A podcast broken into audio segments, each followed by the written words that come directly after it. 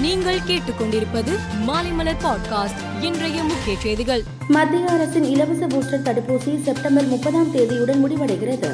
அதன் பிறகு தனியார் மருத்துவமனைகளில் கட்டணம் செலுத்தினால் பூஸ்டர் தடுப்பூசி செலுத்திக் கொள்ள வேண்டிய சூழல் ஏற்படும்.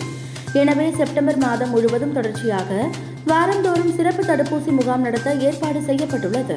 அதிமுக பொதுக்குழு மேல்முறையீட்டு வழக்கில் அனைத்து தரப்பு வாதங்களையும் கேட்டறிந்த சென்னை உயர்நீதிமன்ற நீதிபதிகள் தேதி குறிப்பிடாமல் தீர்ப்பை ஒத்திவைத்தனர்.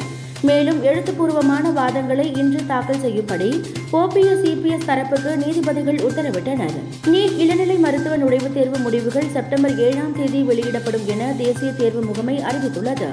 இதற்கிடையே ஆகஸ்ட் முப்பதாம் தேதிக்குள் நீட் இளநிலை தேர்வுக்கான விடை குறிப்புகள் வெளியிடப்படுகிறது. முடிவுகள் வெளியான பிறகு தமிழகத்தில் பிஇ பொதுப்பிரிவினருக்கான கலந்தாய்வு தொடங்க உள்ளது.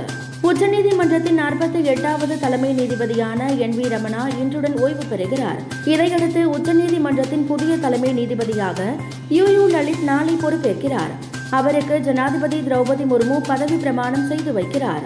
நிதி நெருக்கடியில் சிக்கி தவிக்கும் இலங்கையில் வரும் முப்பதாம் தேதி இடைக்கால பட்ஜெட் தாக்கல் செய்யப்படுகிறது. நிதி அமைச்சராக இருக்கும் அதிபர் ரணில் விக்ரமசிங்கே பட்ஜெட்டை தாக்கல் செய்ய உள்ளார். அதன் பின்னர் செவ்வாய்க்கிழமை முதல் வெள்ளிக்கிழமை வரை பட்ஜெட் மீதான விவாதம் நடைபெற உள்ளது.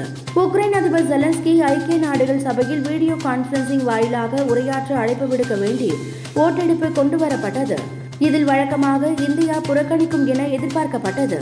இந்நிலையில் ரஷ்யாவுக்கு எதிரான நிலைப்பாட்டை இந்தியா எடுத்திருப்பதாக செய்திகள் வெளியாகியுள்ளன. இங்கிலாந்து தென்னாப்பிரிக்கா அணிகள் இடையிலான இரண்டாவது டெஸ்ட் கிரிக்கெட் போட்டியில் இங்கிலாந்து வேகப்பந்து வீச்சாளர் நாற்பது வயதான ஜேம்ஸ் ஆண்டர்சன் களம் இறங்கியதன் மூலம் புதிய சாதனைக்கு சொந்தக்காரரானார். அதே சமயம் சொந்த மண்ணில் ஆடும் நூறாவது டெஸ்டாக இது அமைந்துள்ளது.